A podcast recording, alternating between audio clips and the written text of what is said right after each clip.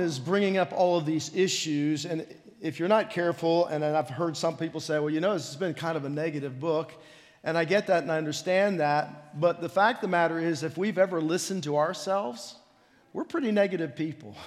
We complain about a lot of stuff. So, but Solomon, what he wants to do is he wants to download to us wisdom. Look, this is what I've learned. I don't want you to make the same mistakes that I've made. Therefore, I want to give you some wise words of encouragement. And today's title is, I want to give you wise words of encouragement to help you navigate your way through life. Because life can be very confusing. Life can be very difficult at times. It can be very hard. It can be very joyful. It can be, you know, there can be mountaintop experiences, but there are mountaintops, there's valleys, and there's everything in between. So we're going to be looking at chapter 8 today. We're going to cover the entire chapter as we've got about 3 more weeks in this book, and then we're going to wrap that up and begin a brand new series on Easter Sunday. So on July the 16th, actually, in 1999, John F. Kennedy Jr., the son of late President John Kennedy, boarded his airplane along with his wife and his sister-in-law, and they were making their way down the coastline of Connecticut towards Martha's Vineyard in Massachusetts in order to attend a family wedding. And during that flight, a fog had come in. They were flying at night.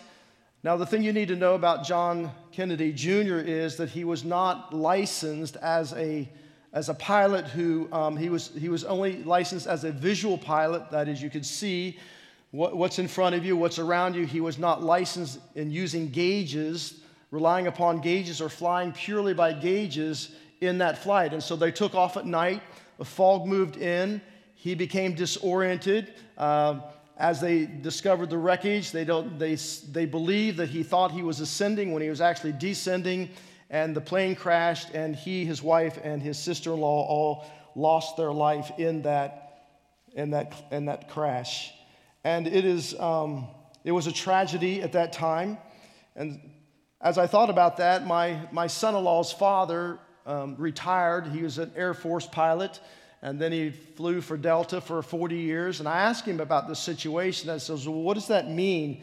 Why this visibility, low visibility, non-visibility? What does a pilot do when you have no visibility? If you've ever been on an airline, I've flown many, commercial flights overseas, and sometimes you're in thick fog, you're in the clouds, they can't see anything in front of them. What if there's another plane coming? He says, well, you have to fly according to the gauges on the panel. You have to rely upon the gauges because they do not lie. They tell you whether your plane is up, down, all around, whether there are other planes around you, and those who are talking to you over the headphones. He says you're constantly aware. But when you have no visibility, you have to rely on the gauges in order to navigate through that situation. You do not, regardless of what your instincts are telling you, you follow what the gauges are indicating. Now, many times in our lives, it is like going through a fog for us. When circumstances become hard and difficult, when loved ones around you are dying, when there is a tumultuous events happening, maybe you lost your job, maybe you have received the report from the doctor that you have a terminal illness.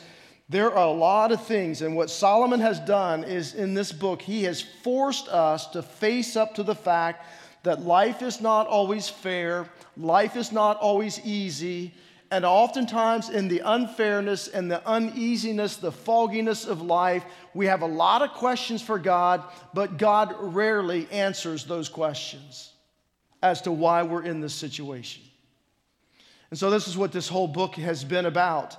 And how the question I want to answer and tackle this morning is, how do you keep from crashing and burning in your faith when you can't see what's going on or why it's going on or why this is happening to you? You're asking God questions, and you're praying, and you're seeking his heart, and you're seeking his mind, but he does not seem to be answering. Because as a pastor, I've watched hundreds of people walk away from the faith because their life was in a fog, and something happened, something tumultuous, something very devastating, and they're trying to figure out, they're trying to navigate through that process and that event in their life, and they can't figure it out. out and are asking God questions. They're not receiving answers. And they finally just like, you know what? I'm done. I give up. I'm walking away. And their faith crashes and burns. And this happens to believers all the time. So the answer to that question is you have to learn how to navigate through life by continually looking at the navigation panel that God has given us. The navigation panel God has given us is very simple. It is God's word and it is God's wisdom. The reason why God has given you his word, he says, these are the gauges by which you are to navigate your life. I've equipped you with the Holy Spirit to help take those the truth of my word and to make application of that word in your everyday living, what we call wisdom. Now, on your outline, here's how I'm kind of defining wisdom for this message. Wisdom is a truth that you believe. It's a truth that you hold on to. Wisdom does not shift by outward circumstances, or does it shift by the opinions of others. James in James chapter 1 says, listen, when you and I need wisdom, we are to ask God for wisdom, and he loves to give us wisdom. He loves to give us direction. Doesn't say God's necessarily going to answer all of our why questions, but he can help us navigate even when he doesn't through wisdom. And the reason why wisdom is so important, James says, because if we're not navigating through life on the basis of God's word and wisdom, we are going to be tossed back and forth like every wind, you know, just back and forth, and the opinions of others and how circumstances shift, and we're going to be all over the map as a follower of Jesus trying to figure out life, trying to navigate through life, and the end result is probably at some point in time you're just going to call it quits, or at best you just kind of stop, right? People fall out of church. They no longer engage in the things of God, and so life just kind of goes on.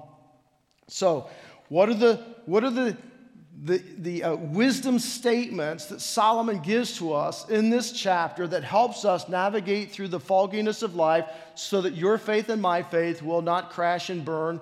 And listen, I've heard many people say, well, that will never happen to me. I'm going to tell you what, life can get so difficult and so shattering and so painful, it can happen to you if you're not prepared.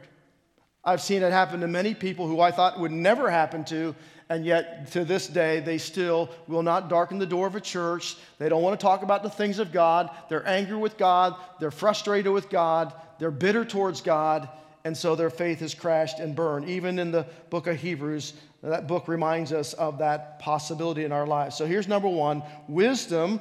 Wisdom sees life through a different set of lenses. Now, I have glasses on, so obviously I have clear lenses. I'm looking at life through these lenses. If I were to put on my prescription sunglasses, based upon the color of that, I would see through, you know, a different set of lenses. I would see things differently. And so Solomon says, a wise person is illumined, and there's so much joy on their face because of what God has shown. It's looking chapter 8, verse 1. Who is like the wise man? Who knows the explanation of things? Wisdom brightens a man's face and changes its hard appearance.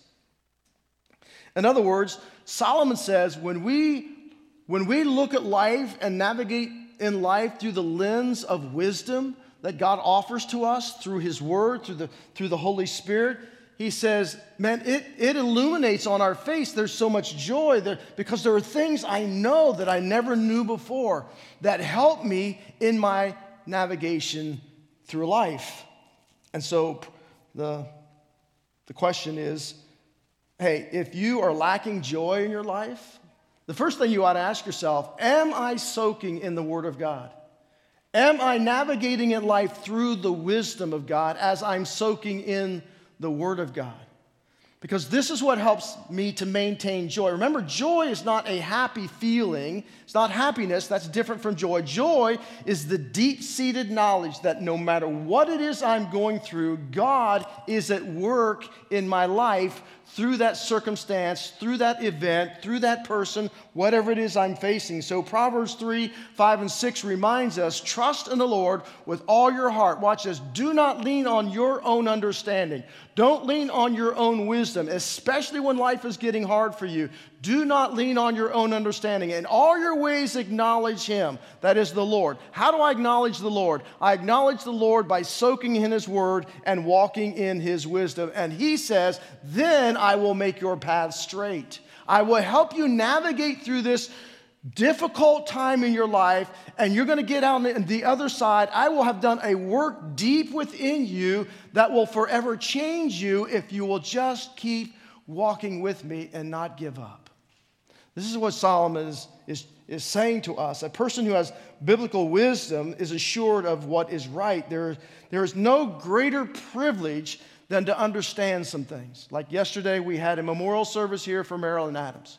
There are a lot of people here and a lot of people who are saved and many people who are not saved. How wonderful is it for me to be able to stand here and say, you know what, I know with all certainty because God tells me and God gives us the wisdom that, listen, we know where we came from. We know that God created us. We know that God created us with a purpose. We know that we can live out his destiny in our life here on earth. We know that when we die, when we draw our last breath, we don't have to wonder about where we're going. We don't have to wonder about what happens after death. We know that in Christ, to be absent from the body is to be present with the Lord. How wonderful and how joyful is it to know those things as opposed to not knowing those things. And you're just sitting there and you're wondering, well, what is life all about? And who is God? And why does he seem so cranky all the time? And, you know, then Jesus came along. He seemed a little more pleasant. But, you know, I don't understand how his death 2,000 years ago can affect my life in the here and now. And what does it have to do with afterlife? And what is afterlife anyways? What is out there beyond? And who can know that? Do you see the contrast and the difference? That's huge. And Solomon says, this brings joy to us. Because we're facing many things in life, many difficult issues in our society today, that we must face those issues through the lens of God's word and God's wisdom. I'm going to touch on one hot button issue for just a few moments, just to kind of give you some clarity here. We have a bill being proposed in our government that will allow a 5-year-old child to bypass parental consent as to whether or not they can begin taking hormone replacement drugs and eventually have a sex change operation, a male to female or female to male. Who in the world would allow a 5-year-old to determine what their destiny ought to look like? Have you been around 5-year-olds? They can't even decide what they want for breakfast, let alone should they be male or female. And so here this bill is, and bypassing parents. And so gender confusion is nothing new, but our approach is about to take a radically different direction if this bill passes. We know statistically that children who have gender confusion left on their own, 90% of them will work that out on their own by the age of 18 to 19. We also know that Johns Hopkins University many years ago stopped doing gender transition operations because the suicide rate became so high.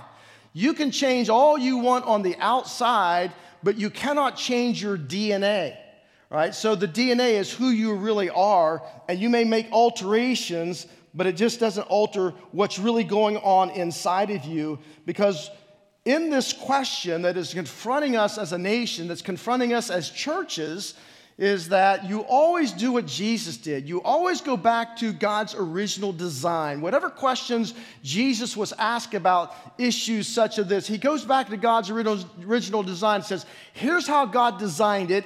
Anything outside of that design is sin. Sin always leads to brokenness. Brokenness always leads to coping mechanisms. And the answer to your problem and your brokenness is never to change your identity. It is to come to the gospel and let God fix you.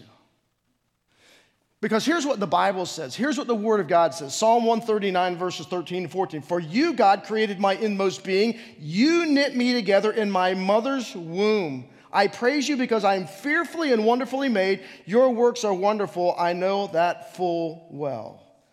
So who assigned our gender? God did.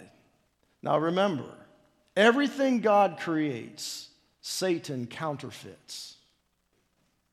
Everything. People say, well, but that's the way they feel. Where are those feelings coming from? The way you think. Now watch this. Satan attacks God's creation with faulty thinking, lie-based faulty thinking that results in lie-based faulty feelings that results in lie-based faulty living. If you want to change the way you feel, you have to change the way you think. And if you want to think truth, you have to find truth in God's word, not in the world and the culture around us that Satan oversees.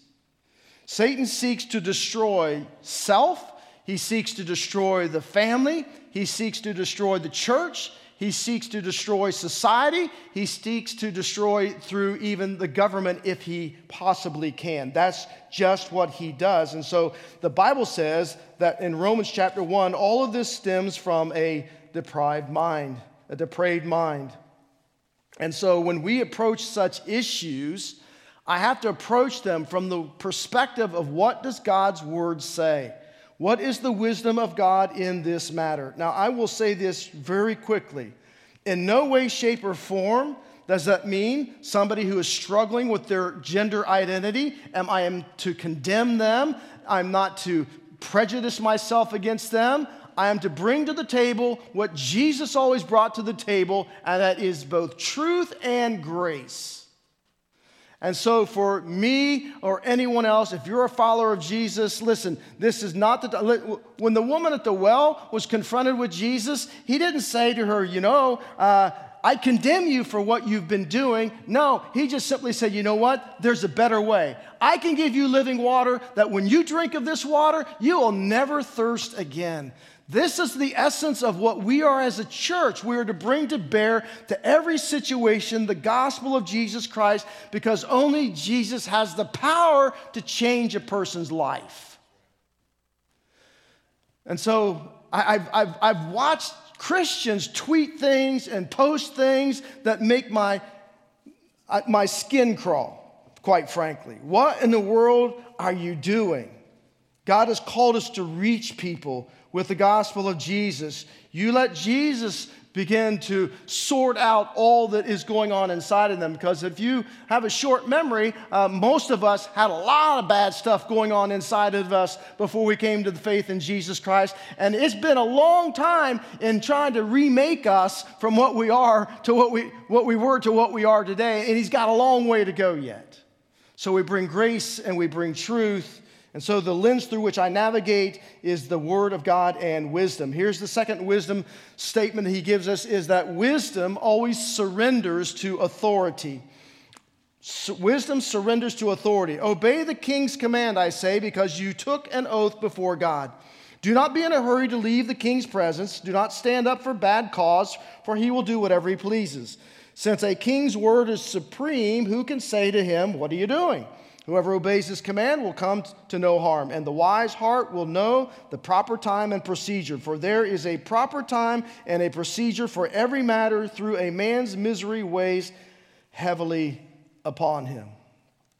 Now, the command of the king was meant to be obeyed because the king was to position himself under the authority and the leadership of God. This is what King Saul was supposed to do. This is what King David was supposed to do. This is what King Solomon was supposed to do. And being under the umbrella of the authority of God over him, he was to rule the nation of Israel as God began pouring into him and through him as he was in that position of authority over them. And during that time, the Jewish people swore an allegiance before God and the king that they would follow him in obedience to him. And Solomon is reminding us that we are called to obey the authority that is over us. Now, here's what I want to unpack something. There are four levels of authority in God's kingdom. All right, four levels of authority. The one theme in the Bible is this: the glory of God through the advancement of his kingdom. And so the authority of God's kingdom is the visible manifestation of God's authority in our lives, in every area of our life. For example, in Romans 13:1, it says, every person is to be in subjection to the governing authorities. Now notice the plural here, authorities plural. In other words, there's more than one. And this multiple concept of delegated authority is really patterned after the Trinity. You have one God who has diversity, three persons. And so here's how God has designed the kingdom of which you and I are a part of. I want you to understand why God is asking us to submit ourselves under the authorities that are placed over us. And we all have authorities over us, right? Here's the very first one, the very basic one. It is individual government. Self-government. When I say government, I'm talking about the authority. That is, you self-govern yourself. That means you're the only one who can control your attitudes. You're the only one who can control your actions. I can't do it for you. Nobody else can do it for you. You have to learn how to self-govern. Where do I find my self-governing principles? I find them in the Word of God, right? This is why God's given us the Word. It is His manual for kingdom citizens, right? God says, this is how I want you to self-govern because nobody else can do that for you. So the way you speak, the things that you do, the attitudes that you have, all of that form a foundation of self-government or self-leadership over you. And so I can't, listen, if I fail to self-govern and I do things like, say, I commit sin, I can't blame anybody else. I can't justify what I've done because it was me and me alone who made the decision to do whatever it is I did that has created this hurt or pain or consequence in my life. I'll give you an example. I read an article. I can't believe this guy. He's a pastor. Firestorm broke out. He stood before his congregation and he was preaching. I don't know if he was preaching on marriage or whatever, but here's the statement he said. He said, ladies, I want you to know, the reason why your husbands stray away from you is because you guys let yourself go over the course of your lifetime. I got a lot to say about that, but I'll keep it. Number one, that dude took a stupid pill. That's all I know. He just took a stupid pill is all I can say. Number two, they showed a picture of this guy. Now, if you're going to make an abrasive statement like that, you ought to, at least be sporting a six-pack, looking like Brad Pitt or whatever. This guy looked like he let himself go, and I'm thinking, what in the world? Thirdly, what is he doing? He is enabling someone who's supposed to be self-governing yourself to shift blame on somebody else, to justify his actions. That is as old as the Garden of Eden. That's exactly what Adam did with Eve. Lord, it's that woman you gave me. I'm telling you, it's her fault. You hadn't have given me her. This would have never happened. I would have never eaten of that apple fruit. I would have never sinned against you. What did God say? Well, I ain't buying that, right? So he turns to Eve and Eve to the serpent, and you get the gist. So God says, I've given you my word because I want to help you self-govern in the area of your life where you have a tendency not to govern yourself well. So, for example, the Bible is supremely authoritative. Why? Because it is the voice of God in print.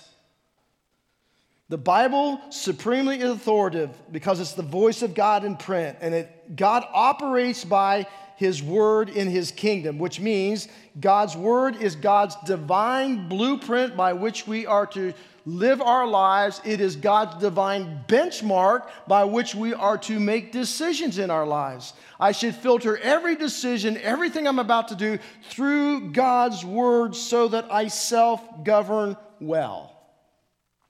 Do you know that you could radically change the world if people would self-govern and just kept the Ten Commandments? The world.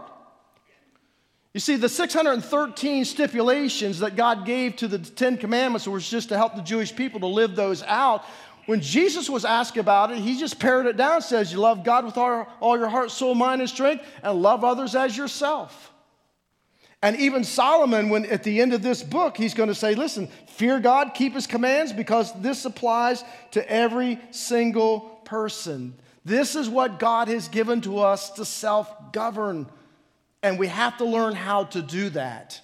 Because if we don't, it affects my family, which affects my church, which affects my society, which affects my government, which affects my country. The second form is that of family government, all right? If as a parent, it was my duty to teach my children the values, the morals, and the ethics of God's word. Listen to me, parents. That is not the responsibility of the church. The church can aid you as a family, but we're not responsible. Listen, you spend a whole lot more time with your kids than we do. We only have them for a short period. And listen, you have more influence over your children than I would ever have. So as a father, it was my responsibility to help my kids, understand God's word and, get the morals, the values, the ethics. Now, most times families think, well, how do you do that? How do you effectively do that? And sometimes they'll think, well, you got to have family devotions, and many people do, and some of the people do those that are effective. I just didn't find them too effective. Here's the way we did it. We did it around our dinner table. We had conversations. We weren't looking at our phones. Of course, back in that day, we probably didn't have iPhones, but nonetheless, TV wasn't on. We had conversations, and we asked our kids about their day and about their life. And when things came up that intersected with the Word of God, we would say, I wonder what God says about that. Well, let's talk about what God might say about that and help them not just to learn God's Word, but to walk in God's wisdom by integrating it into their everyday lives. The Bible says, train up a child in the way he should go, and even when he's old, he's not going to depart from it. Give your children the Word of God early in life, and even if they take a left turn somewhere, you have given the Holy Spirit ammunition to hook them back and draw them back into their walk with the God who created them. Then thirdly, there's church government. 1 Thessalonians 5:12-13 says the church leaders have charge over the flock of God. 1 Timothy 5:17 says elders are responsible to rule. The author of Hebrews says the members of the church are to obey and submit to their spiritual leaders. That does not mean that a spiritual leader is to be some kind of domineering, overbearing, my way or the highway kind of person. I as a pastor, am to be under the rulership, the leadership of God himself, and God will hold me accountable as to how I led this church. At the end of my life, I will have to give an account for what I did and how I did it and why I did it. I understand that. I get that. But again, the church's purpose is to help you to learn how to self-govern so that you take self-governance into your family and the family into the church. And so the point is simply this, is that the church can't spoon feed you all of your life. My role is to help you learn how to spoon feed yourself. When my children were little, I spoon fed them. When they were babies, we fed them, up until they could start feeding themselves. Did they get it right? No. I mean, my goodness, you ever given a 3-year-old spaghetti? They got spaghetti sauce all over their face, their body. It's everywhere, right? It's a mess. And so as you're discipling people, you're learning them, teaching them how to eat and how to spoon feed themselves. And they may make a whole mess of things, but they keep learning and they keep growing, they keep maturing until eventually they become an adult and they're spooning themselves. And not only are they feeding themselves, but now they can in turn feed somebody else who's back here in infancy in their spiritual walk with God. It's called discipleship. Disciples making disciples who make disciples. This is what the purpose of the church is. And so the church is the most formidable institution on the earth. The church is the only entity that has been commissioned by the Lord to be its representative agency. It has been given the sole authority to unlock the treasures of the spiritual realm and to bring them to bear here in the physical realm.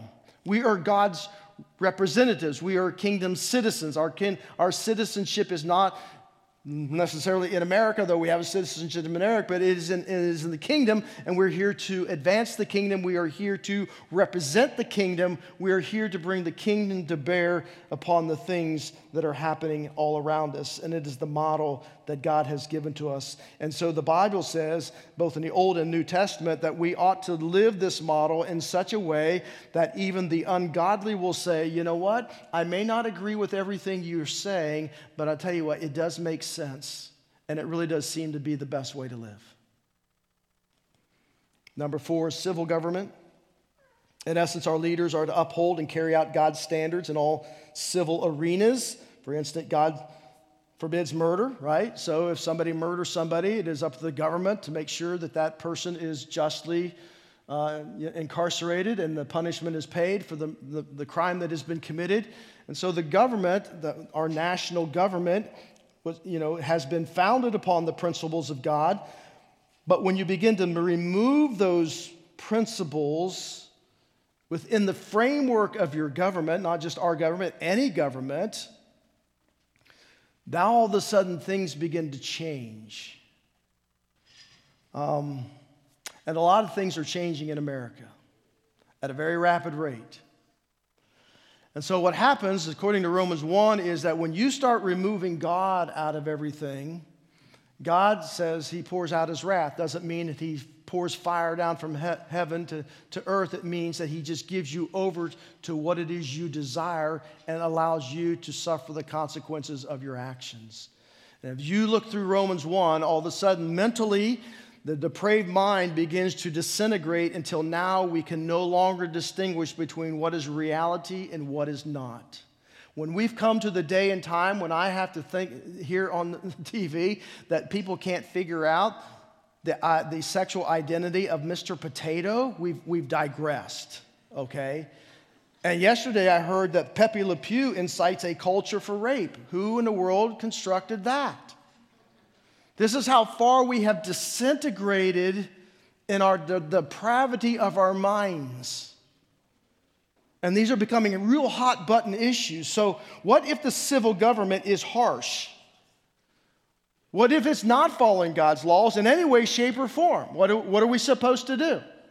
Well, when Paul wrote Romans 13 and Peter wrote his books concerning the authority of the government over us, guess who was in authority over them in their government in Rome? Caesar Nero. He was not a kind guy. He persecuted the Christians. He torched Christians to light up his festivities. And so what did they say? Did they say that we are to storm the government and overthrow the government? That's not what it says. The Bible says that you are to honor the authority that has been placed over you. The only way we can have civil disobedience is if the government is asking me to do something that is in direct violation of God's word. Kind of like Shadrach, Meshach, and Abednego back in the Old Testament when they were supposed to bow down before the king and worship him. They said, we ain't bowing before you. We don't bow before anybody but Yahweh God. And he says, well, I'm going to throw you in the furnace. Well, let it be, buddy. We know that our God has the ability to rescue us. But even if he doesn't, we will not bow to you, king. And so that was civil disobedience. So what do? You respect authority. It's a struggle for all generations. Those of us who grew up in the 60s, it was all about drugs, sex, rock and roll. We called the police pigs, and we hated every government institute there was. It was just rebellion. Every generation has their own little sense of rebellion, of authority over them. So what does Solomon tell us to do? And this is not on your outline. I'm just going to list them out because I need to move on. But here's what God says we are to do in response to the government if the authority over us becomes harsh and it's not like we want it to be. I mean, certainly we're to pray for our leaders. The Bible tells us we're to pray for our government leaders. We certainly ought to engage ourselves in the political realm in that. You need to be informed. You have the power to vote. But what are we supposed to do? Well, first of all, you honor God in all you do. All right? You honor God in everything you do is what Solomon says. You may not agree with your president. You may not agree with your government officials. But you're to honor them because as you honor them, you are honoring God, and God will reward you for that, even though they may not be acting like you want them to act or making the right decisions that you think ought to be made. You're still to honor that authority. So as Christians, this is why we're not called to go out and shoot a doctor who's an abortionist. That's not God's way. There are many ways we can effectively fight against abortion, but that ain't one of them because that is not honoring God. God says we're not to murder. Number two, remember that those in power Wield authority that is real and God-given. The Bible says God is the one who sets kings and queens upon their thrones, and when God's done, he'll take them off. All right, so I've heard this over and over again. It started with Obama. He's not my president. Trump's not my president. Biden's not my president. Listen, if God sets somebody on the throne, they are your president, and in honor to God, you will pray for them. Listen, Jesus even said of your enemies, you ought to do good towards them, pray for them, and honor them, right? So why would we look at somebody who God has set upon a throne, so to speak, dishonor them by, and thus dishonor the Lord? I'm not saying that you may be happy about the person. Here's what's happening in the Christian realm is that we're all out there on Facebook, Twitter, Instagram, and we're all voicing our opinions harshly. I mean, Christians are at each other's throats. This is not the way to honor God. It is not the way to display the kingdom. And listen, the very people you have been called to reach, when they read that stuff, all they're thinking in their mind is, well, unless I think like them, become like them, I will not be accepted by them, therefore I will not listen to them. And we're disregarding a lot of people out there that need Jesus because we want to fight some political battle on social media. I'm telling you, church, that is something that Satan can put his hand into. I'm not saying you can't voice your opinion on something, but I'm trying to tell you what, you better be very, very careful. Here's my third one. Pick your battles prayerfully. Not every hill is worth dying on, is what Solomon says. And he also says, do not participate in ungodly plots and schemes. And there are many plots and schemes that are out there now that are going, in other words, before you jump on somebody's bandwagon, you might want to check out what they actually believe and teach, because what's up, you know, what's put out there in the front may not be, that might just be a cover-up of as to what their actual agenda is. And number 5, look for a God-given time and process, Solomon says, in which you can seek to do the right thing in the right way, in the right time, for the right reason. I'm not saying that we should not engage in politics. We need Christians in politics. I'm not saying you should not be informed about politics. I'm just simply saying the primary message of the Church of Jesus Christ is not America. It is the gospel of Jesus Christ. It is the kingdom of God. That is our mission, and that is our mandate, and that must be priority in our lives. I've had many people sit me down and say, oh, I want to know what your political views are. Really? Probably not. Why don't you ever preach about it in church? Why don't you have people come and, you know, and share in church? It's not my message. My message is the gospel of Jesus Christ. No government has the power to change a life. The only person who has the power to change a life, to take a sinner and make them a saint, to take somebody who is dead spiritually and bring them back to life, to navigate them through life as he's transforming their lives into the power of the gospel, is Jesus and Jesus alone and no one else, and that is our message. Number 3, wisdom finds security in the sovereignty of God. Listen, there are a lot of things that I see going on, as well as you, that are very upsetting. And you're thinking, this isn't fair, this isn't right. But you have to trust in God's sovereignty. The word sovereignty means God is in control ultimately. There are so many things that you and I have no control over. So what Solomon says, he says in verse 7, since no man knows the future, who can tell him what is to come? No man has the power over the wind to contain it. No one has power over the day of his death. No one is discharged in time of war, so wickedness will not release those who practice it. All this I saw as I applied my mind to everything done under the sun. There's a time when a man lords it over others to his own hurt. And so Solomon is saying, in essence, for the sake of time, listen, we have got to trust God who rules over everything. There's so much that is outside of our control. He gives you an example. You can't control when you're going to die. God didn't bring you into the world and stamp your expiration date on your foot.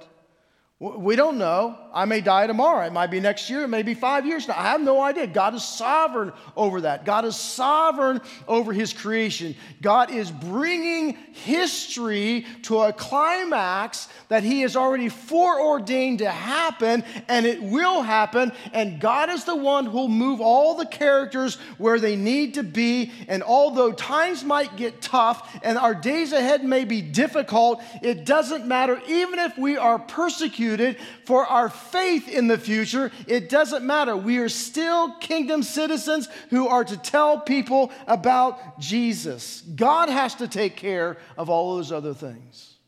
I've got to trust that. Otherwise, you will go absolutely bonkers trying to figure it out and trying, well, how can we manipulate this? And how can we change this? And how can we make this different? God sees, God knows, and God will justly bring everything in accordance to his will and his plan and his purpose. I have to trust that. Number four, wisdom is satisfied knowing that justice will prevail in the end. God is the one who brings justice to all things. So look how Solomon describes it. Verse 10, then I saw the wicked buried, those who used to come and go from the holy place and receive praise. Now, what did he call these people? The wicked. In other words, here's somebody, and they were going out, in and out of the temple, in and out of the house of worship. You know, maybe they were a leader in the church, but they were wicked in their heart. And they're just like going back and forth like it's no big deal. Then, too, I saw the wicked buried, those who used to come and go from the holy place and receive praise in the city where they did this. This, too, is meaningless. And when the sentence of a crime is not quickly carried out, the hearts of the people are filled with schemes to do wrong. Although a wicked man commits 100 crimes and is still living a long time, I know that it will go better with God-fearing men who are reverent before God. Yet because the wicked do not fear God, it will not go well for them, and their days will not lengthen like a shadow.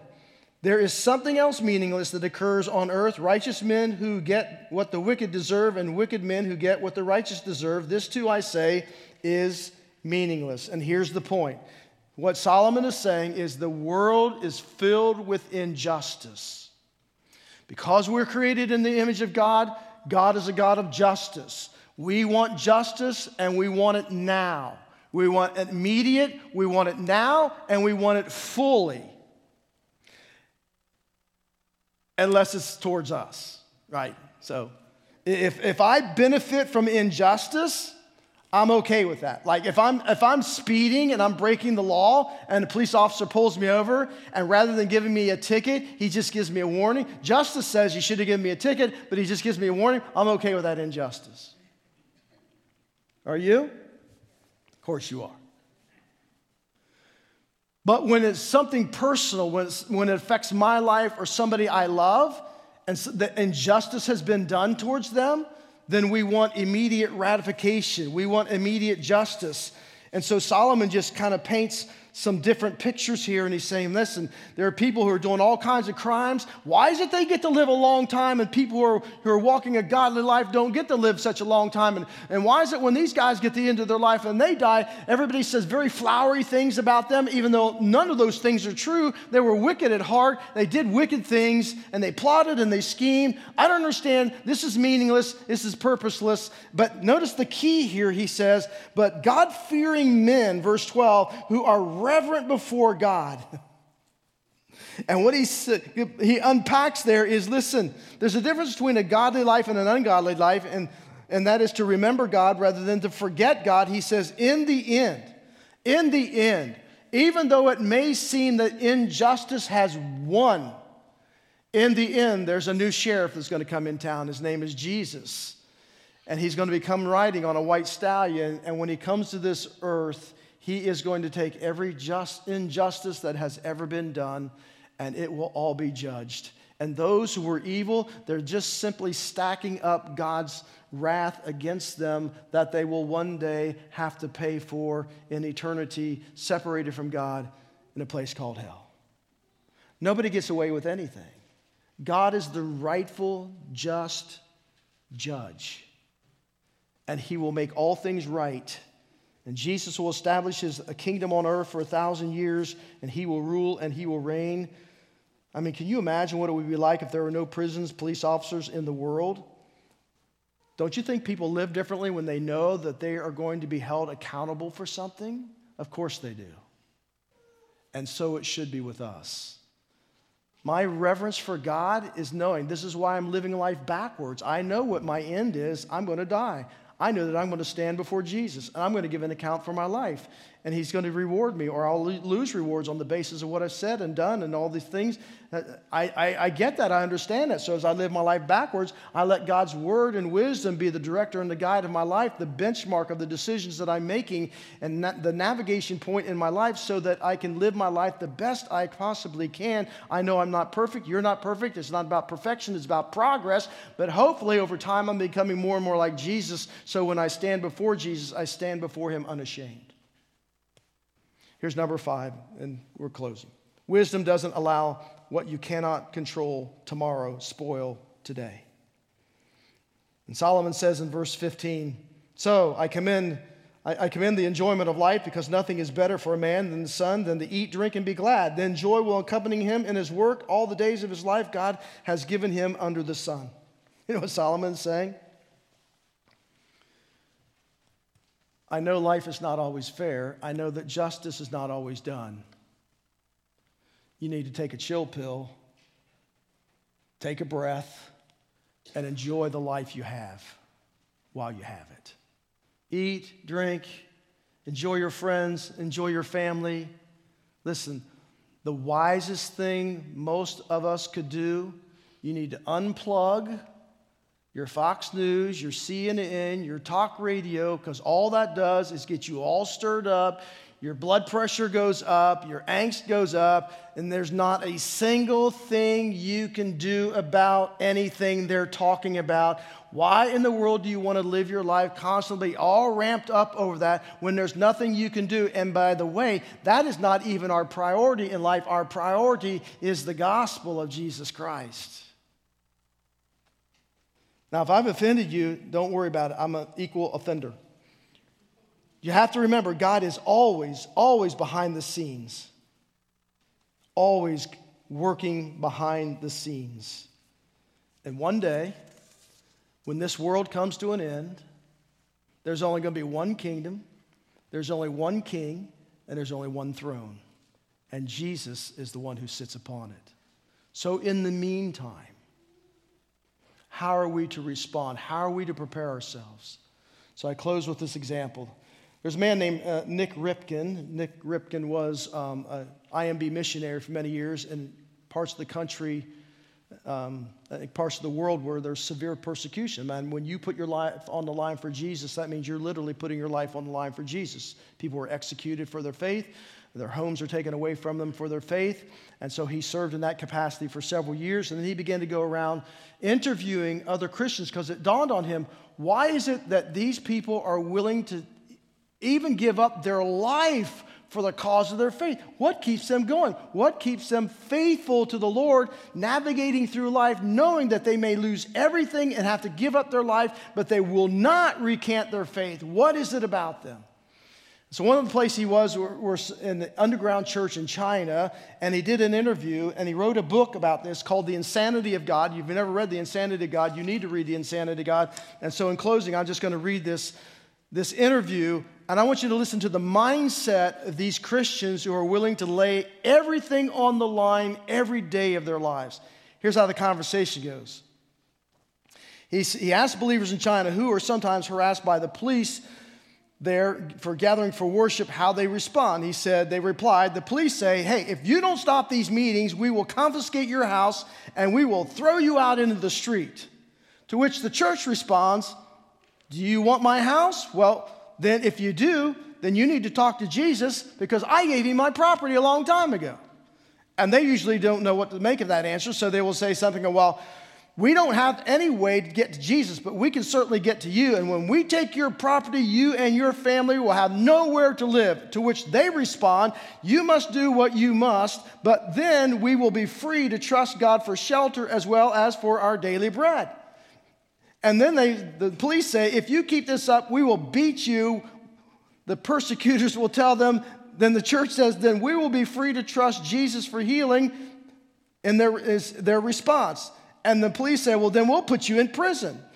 And by now, the believer's response is pretty predictable. Then we will be free to preach the good news of Jesus to the captives, set them free, and we will be free to plant churches in prison.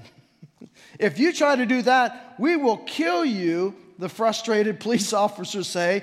And the church said, well, then we'll just be free to go to heaven and be with Jesus forever. So go ahead. You can't fight against that, right? Their faith and trust is so ingrained in the sovereignty and the provision of God, they're willing to lay it all on the line. I'm telling you, the church in America, God's about to separate the wheat from the tares, and those who are going to be serious about their faith and who are not going to be serious about their faith. And if you haven't drawn the line in the sand in your life, you need to start now because you need to be prepared. I don't know what our future holds for our country. I don't know what our future holds, I don't have a crystal ball, but I know who is in control is my Heavenly Father, so my faith and my trust is rooted in Him, and the goal of my life is to continue taking the gospel of Jesus to the world around us. Let's pray. Father, thank you. We bless you. We adore you. We put our hope, our faith, our trust in you and you alone. God, you are the God of all creation. This is your world. This is your kingdom. We know that there is a rival kingdom, Satan's kingdom, who rivals against your kingdom. But we thank you, O God, that our feet are firmly planted upon the solid rock of Jesus Christ and your kingdom that is absolutely immovable. And in the end, we win. But in the meantime, I pray, oh God, for myself, for every person here, for our churches across our nation, across our world, that we will remain faithful to your word and to your wisdom and to your will, and that we will not let anything or anyone alter our dependency upon you, our following you, our trusting you, because we know that, God, you love us, you care for us, and regardless of what may happen to us in this life,